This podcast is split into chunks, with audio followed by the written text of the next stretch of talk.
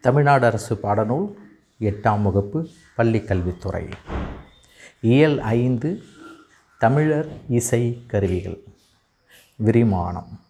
இசைக்கருவிகள் என்றாலே காதுக்கு இனிமை தருவது. பாடலுடன் சேர்ந்து இசையும் என்றால் கேட்கவே வேண்டாம். அந்த வகையில் இந்த பாடத்தில் இசைக்கருவிகள் தொடர்பான தகவல்களை நமக்கு வழங்கியிருக்கிறார்கள். இசைக்கருவிகள் நாம் கச்சேரிகளில் மேடை கச்சேரிகளில் தொலைக்காட்சிகளில் மற்றும் வானொலிகளில் நாம் பார்த்திருப்போம் கேட்டிருப்போம். நேரடியாகவும் கச்சேரிகளில் மேடை கச்சேரிகளில் இசைக்கருவிகளை நாம் அருகாமையில் சென்று கூட நாம் பார்த்திருப்போம் பழகியிருக்கலாம். அந்த வகையில் இந்த இசைக்கருவிகள் தமிழர்கள் பயன்படுத்திய பாரம்பரிய இசைக்கருவிகளை பற்றிய தகவல்கள் இந்த கலைக்களஞ்சியமாக இங்கே வழங்கப்பட்டுள்ளது. இந்த பாடத்திற்கு நுழையும் முன்பாக ஒரு சொல்லின் பொருளை அறிய பயன்படுவது அகராதி. ஒரு பொருள் குறித்த அனைத்து விவரங்களையும் அறிந்து கொள்ள பயன்படுவது கலைக்களஞ்சியம். இது பல்துறை அறிவை உள்ளடக்கியதாக அல்லது ஒரு குறிப்பிட்ட துறை அறிவை உள்ளடக்கியதாக அமைந்திருக்கும். கலைக்களஞ்சியத்தில் தகவல்கள் பெரும்பாலும் அகரவரிசையில் தொகுக்கப்பட்டிருக்கும். இசைத்துறை பற்றிய கலைக்களஞ்சியம் ஒன்றை இங்கே நாம் காணலாம். இசை. மக்களின் உள்ளத்தில் எழுந்த உணர்ச்சி குரல் வழியாக அல்லது செயற்கை கருவி ஒன்றின் வழியாக வெளிப்பட்டது. இது நகை அழுகை வீரம் உள்ளிட்ட ஒன்பது சுவைகளை வெளிப்படுத்தக்கூடிய கலையாக பிறந்தது. இக்கலையே இசை எனப்பட்டது. குரல் வழி இசை கருவி வழி இசை என இசையை இரண்டாக பிரிப்பார். இப்போது இசையானது என் ஒன்பது கலையாக வெளிப்படுத்தக்கூடியது என்று நாம் இதில் படிக்கிறோம். அழுகைக்காக ஒரு ஃபீலிங் நகைப்புக்காக வீரத்திற்காக ஒவ்வொரு காட்சி அமைப்புக்கு தகுந்த மா போல இசை எழுப்பப்படுகிறது.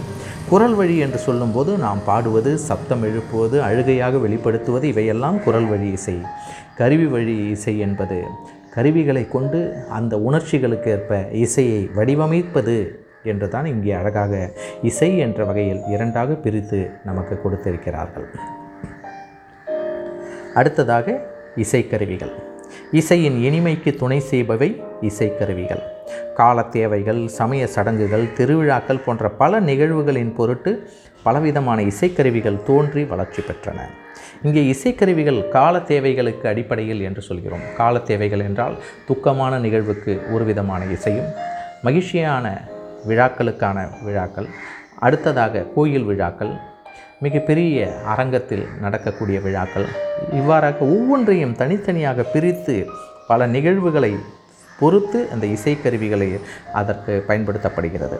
இசைக்கருவிகள் குரல் இசைக்கு மட்டும் பயன்படுபவை நாடகத்திற்கு மட்டும் பயன்படுபவை இரண்டிற்கும் பயன்படுபவை என பலவாக தோன்றி கிளைத்தன. இசைக்கருவிகளை இசைத்து பாடல் பாடுவோர் பாணர் எனப்படுவோர். நல்லியாழ் மறுப்பின் மெல்ல வாங்கி பாணன் சூடான் பாடினி அணியால் என்று புறநானூறு சொல்வது போல இங்கே இசைக்கருவிகளில் இசைக்கருவிகளுக்கேற்ற தாள நயத்திற்கேற்ப பாடலை பாடுவோர் பாணர் எனப்பட்டனர். இசைக்கருவிகளின் வகைகள். இசைக்கருவிகள் தோல் கருவி நரம்பு கருவி காற்றுக்கருவி கஞ்சக்கருவி என நான்கு வகைப்படும். விலங்குகளின் தோலால் மூடப்பட்டு செய்யப்படும் கருவிகள். நரம்பு அல்லது தந்திகளை உடைய நரம்பு கருவிகள் காற்றை பயன்படுத்தி இசைக்கப்படக்கூடிய காற்றுக்கருவிகள். ஒன்றோடு ஒன்று மோதி இசைக்கப்படும் கஞ்சக்கருவிகள் என நான்கு வகைகளில் இசைக்கருவிகள் வகைப்படுத்தப்படுகின்றன.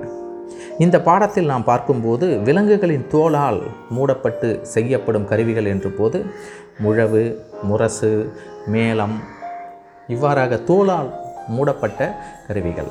நரம்பு அல்லது தந்திகளை உடைய நரம்பு கருவிகள் என்று சொல்லும்போது யாழ் வீணை கிட்டார் இது போன்ற பல கருவிகள்.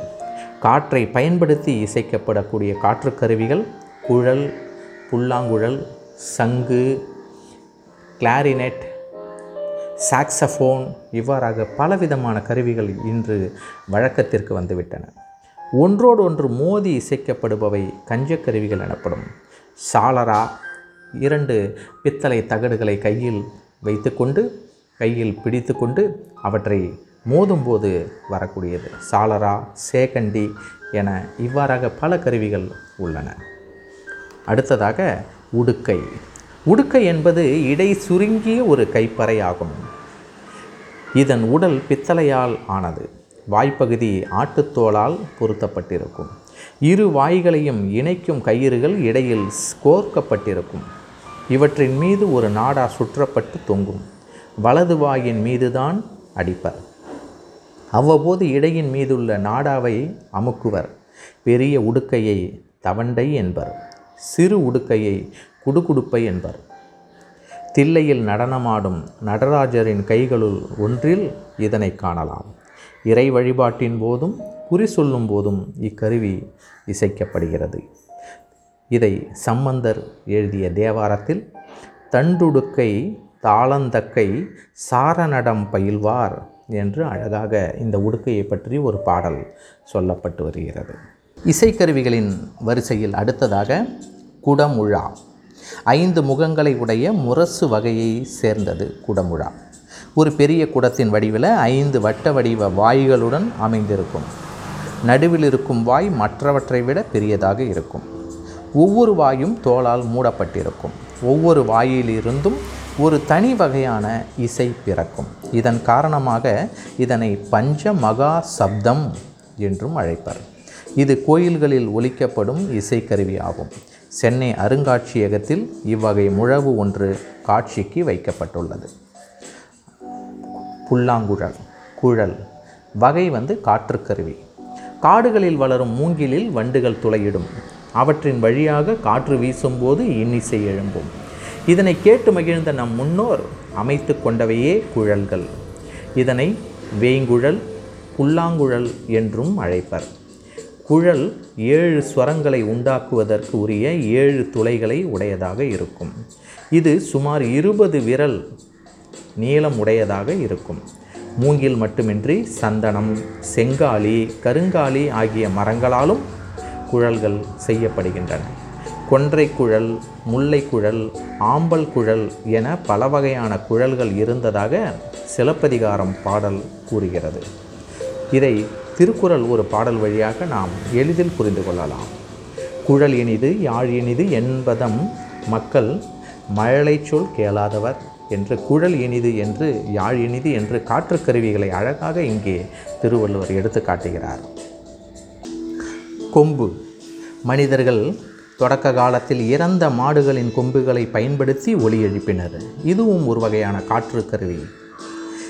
அதுவே பிற்காலத்தில் கொம்பு என்னும் இசைக்கருவிக்கு அடிப்படையாக அமைந்தது. இந்த காலத்தில் பித்தளை அல்லது வெண்கலத்தால் கொம்புகள் செய்யப்படுகின்றன. நீங்கள் கோயில் திருவிழாக்கள் தேர் திருவிழாக்கள் இவற்றின் போதெல்லாம் இந்த பித்தளை அல்லது வெண்கலத்தாலான நீண்ட வளைந்த கொம்புகளை வாயில் வைத்து ஊதுவர். இதனை வேடர் வேட்டையின் போது ஊதுவர். கழனி மேடுகளில் காவல் புரிபவர்கள் விலங்குகள் கல்வரை விரட்டவும் மற்ற காவல்காரர்களை விழித்திருக்க செய்யவும் இந்த கொம்பினை ஊதுவர்.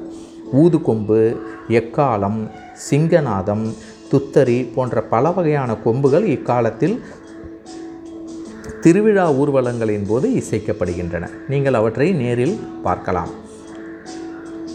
அடுத்ததாக சங்கு. இதுவும் ஒரு வகையான காற்றுக்கருவி ஓர் இயற்கை கருவி. கடலிலிருந்து எடுக்கப்படுவது வளமாக சுழிந்து இருக்கும் சங்கை வளம்புரி சங்கு என்பர். சங்கின் ஒளியை சங்கநாதம் என்பர். இலக்கியங்களில் இதனை பணிலம் என்றும் குறிப்பிட்டுள்ளனர். கோயில் திருவிழாக்களின் போதும் சமய சடங்குகளின் போதும் சங்கு முழங்கும் வழக்கம் உண்டு. சிவாலயங்களில் பார்த்தால் அந்த சிவலிங்கத்திற்கு முன்பாக ஒரு கிண்ணத்தில் இந்த சங்கானது வைக்கப்பட்டிருக்கும். அங்கே உள்ள திருவிழாக்களின் போது இந்த ஜாம பூஜைகளின் போதெல்லாம் இந்த சங்கை முழங்கி முழங்குவர். அடுத்ததாக ஜால்ரா. இது ஒரு வகை கஞ்சக்கருவி. கஞ்சக்கருவி என்று சொல்லும்போது ஒரு உலோகம் இன்னொரு உலோகத்துடன் மோதும்போது ஒளியாக எழும்புகிறது. இது பித்தளை அல்லது வெண்கலத்தால் செய்யப்பட்டிருக்கும். அதன் உட்புறம் குவிந்து இருக்கும் இதனை ஒன்றோடு ஒன்று பொருத்தியும் விளிம்பின் மீது தட்டியும் தாளத்தின் தேவைக்கு ஏற்ப இசைக்கக்கூடிய கருவி. இதனை பாண்டில் எனவும் அழைப்பர். இது கோயில் கூட்டு வழிபாட்டின் போதும் இன்னிசை அரங்குகளிலும் இசைக்கப்படும் இன்றியமையாத இசைக்கருவி ஆகும் இதனை இக்காலத்தில் ஜால்ரா என்பர். அடுத்ததாக சேகண்டி. வட்ட வடிவமான மணி வகையை சேர்ந்தது. இதனை குச்சியாலோ அல்லது இரும்பு துண்டாலோ அடித்து ஒலி எழுப்புவர். இது தேவைக்கேற்ப பல அளவுகளில் உருவாக்கப்படும். இதனை சேமங்கலம் என்றும் அழைப்பர். இதனை கோவில் வழிபாட்டின் போதும் இறுதி ஊர்வலம் இறுதிச் சடங்கின் போதும் இவற்றை ஒழிக்கச் செய்வர்.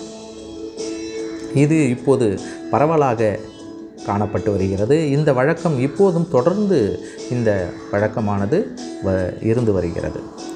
அடுத்தது தீமிலை பலாமரத்தினால் செய்யப்பட்டு விலங்கு தோலினால் கட்டப்படும் கருவி திமிலை ஆகும்.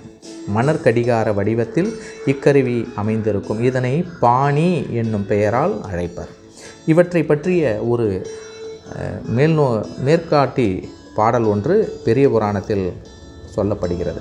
சங்கொடு தாரை காலம் தழங்கொலி முழங்கு பேரி வெங்குரல் பம்பை கண்டை வியன்துடி திமிலை தட்டி அங்கே திமிலை தட்டி என்று பெரிய புராணத்தில் இந்த பாடல் மேற்கோளாக இந்த திமிலை கூறுகிறார்கள் இந்த தோல் கருவியை கூறுகிறார்கள். அடுத்ததாக பறை. விலங்கு தோளால் இழுத்து கட்டப்பட்ட கருவி பறையாகும்.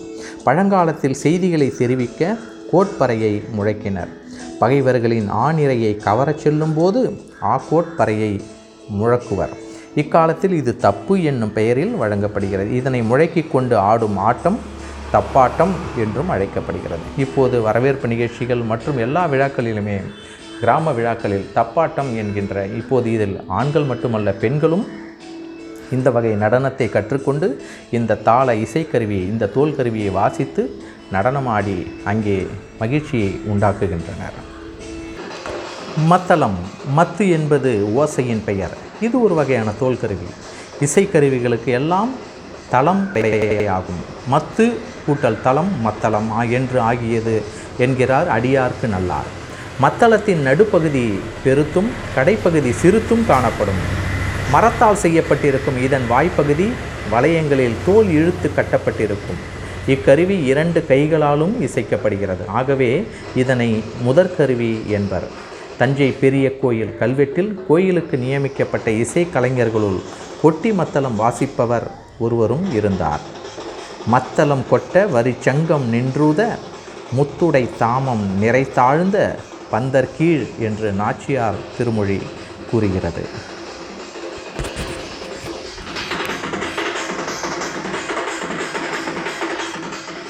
அடுத்ததாக முரசு. தமிழர்கள் போர் துணையாக கொண்ட கருவிகளுள் முதன்மையானது முரசு ஆகும். படைமுரசு கொடைமுரசு மணமுரசு என்று மூன்று வகையான முரசுகள் பழந்தமிழ்நாட்டில் புழக்கத்தில் இருந்தன. தமிழ் மக்களிடம் முப்பத்தாறு வகையான முரசுகள் வழக்கத்தில் இருந்ததாக சிலப்பதிகாரம் குறிப்பிடுகிறது. மாக்கண் முரசம் என்று மதுரை காஞ்சி இங்கே எடுத்து காட்டுகிறது. முழவு. இதுவும் ஒரு வகையான தோல்கருவி ஒரே முகத்தையுடைய முரசு வகையை சேர்ந்தது முழவு. ஒரு பெரிய குடத்தின் வாயில் தோலை இழுத்து கட்டப்பட்ட கருவியாகும். இந்த தோலில் ஒரு வகை பசை மண்ணை தடவி முழக்குவர். மண்ணை முழவு என பெருநராற்று படையில் இடம்பெற்றுள்ளது. காலத்தை அறிவிக்க நாழிகை முழவு காலை முழவு ஆகியவை பயன்படுத்தப்பட்டன. கலை உணக்கிழந்த முழவு மருள் பெரும்பழம் என்று அழகாக சொல்லப்படுகிறது. அடுத்ததாக இந்த பாடல் வந்து புறநானூற்றில் இடம்பெற்றுள்ளது. இப்போது நாம் படிக்க இருப்பது நரம்பு கருவி வகைகளை. யாழ். வேட்டுவர் இருக கட்டிய தங்கள் வில்நாணில் இருந்து எழும் ஓசையை உணர்ந்தனர். வில்லை போன்ற வளைவு உடையதும் நரம்புகளால் ஆனதும் விரலால் வருடக்கூடியதுமான கருவி ஒன்றை உருவாக்கினார். இதன் அடிப்படையில் உருவான கருவியே யாழ் ஆகும். பேரியாழ் செங்கோட்டியாழ் போன்றவை மிக பழமையானவை. யாழின் வகைக்கு ஏற்ப அதில் இருக்கும் நரம்புகளின் எண்ணிக்கை வேறுபடுகிறது. இருபத்தோரு நரம்புகளை கொண்டது பேரியாழ் பத்தொன்பது நரம்புகளை கொண்டதாக மீன் வடிவில் அமைந்தது மகரையாழ் பதினான்கு நரம்புகளை கொண்டது சகோடையாழ் யாழின் வடிவமே மெல்ல மெல்ல மாற்றமடைந்து பிற்காலத்தில் வீணையாக உருமாறியது. வீணை யாழ் போன்ற அமைப்பையுடைய நரம்பு கருவி வீணையாகும். இஃது ஏழு நரம்புகளை கொண்டது. இடக்கை விரல்களால் நரம்புகளை அமுக்கியும் தேய்த்தும் வழக்கை சுண்டு விரலால் கம்பிகளை மீட்டியும் இசை எழுப்புவர். இவ்வாறு நரம்புகள் மூலம் எழுப்பப்படும் இசையை அதன் குடம் தண்டு முதலிய பாகங்கள் பெருக்கி அனுப்புகின்றன. பரிவாதினி என்னும் வீணை பல்லவ மன்னன் மகேந்திரவர்மன் காலத்தில் வழக்கத்தில் இருந்ததாக கூறப்படுகிறது. இன்று நாம் பயன்படுத்தக்கூடிய கிட்டார் போன்ற இசைக்கருவிகள் நரம்பு கருவிகள் எல்லாம் இவற்றை போன்ற யாழிலிருந்து பிறக்கின்றது தான் இவற்றிலிருந்து தோற்றுவிக்கப்பட்டது தான் இன்று நாம் பயன்படுத்தக்கூடியவை இவையெல்லாம். நன்றி. இந்த பாடத்திலிருந்து நாம் என்ன தெரிந்து கொள்கிறோம் என்றால் இசைக்கருவிகளை பற்றி நாம் அவசியம் தெரிந்து கொள்ள வேண்டும். நமது பாரம்பரிய இசைக்கருவிகள் எல்லாம் எவை எவை? எவற்றையெல்லாம் நாம் இப்போது வழக்கத்தில் பயன்படுத்துகிறோம். இவை தவிர மேற்கொண்டு வேறு என்னென்ன இசைக்கருவிகளை எல்லாம் இப்போது இசை கச்சேரிகளில் சினிமா துறையில் பாடல்களை இசையமைப்பதில் பயன்படுத்துகிறார்கள் என்பதையெல்லாம் நீங்கள் இணையதளத்தில் சென்று பார்த்து கொள்ளலாம். இக்கால இசைக்கருவிகள் குறித்து கலை களஞ்சிய வடிவில் நாம் செய்திகளையும் படங்களையும் சேகரித்து அவற்றை நாம் உருவாக்கலாம். காற்று கருவிகள் தோல் கருவிகள் நரம்பு கருவிகள் இவற்றை பற்றியெல்லாம் நாம் அவசியம் தெரிந்து கொள்ள வேண்டும். அடுத்ததாக இந்த இசைக்கருவிகளின் மூலமாக மென்மையான இசையை நமது காது குளிர மென்மையாக நாம் கேட்டு மகிழ்கிறோம். வானொலி வடிவில் தொலைக்காட்சி வடிவில் இசைக்கருவிகள் மற்ற இசைக்கருவிகள் த மூலமாக நாம் அதிகமான இசையை இன்று நாம் இணையதளம் வழியாகவும் நாம் பேர் காலை தூங்கி எழுந்தது முதல் இரவு உறக்கத்திற்கு வரை நாம் இசை இல்லாமல் நாம் வாழ முடியாது. இசையால் நாம் வாழ்கிறோம் என்று தான் நாம் சொல்ல வேண்டும். நன்றி மாணவ செல்வங்களே. இப்போது நமது தமிழரினுடைய இசைக்கருவிகளை தெரிந்து கொண்டோம். இவற்றை பற்றி மேற்கொண்டு பல தகவல்களை இன்றைக்கு இணையதளத்தில் சென்று நீங்கள் செயலி மூலமாக இசைக்கருவிகளை வாசித்து பார்க்கக்கூடிய நிலை இன்று அறிவியல் முன்னேற்றம் அடைந்துள்ளது. கணினி மூலமாக நீங்கள் இசைக்கருவிகளை வாசித்து அவற்றை சேமித்து வைத்து அவற்றை நீங்கள் பயன்படுத்த முடியும். புதிய பாடல்களுக்கு நீங்களே இசையமைத்து வடிவமைக்கக்கூடிய காலங்களெல்லாம் இப்போது வந்துவிட்டது.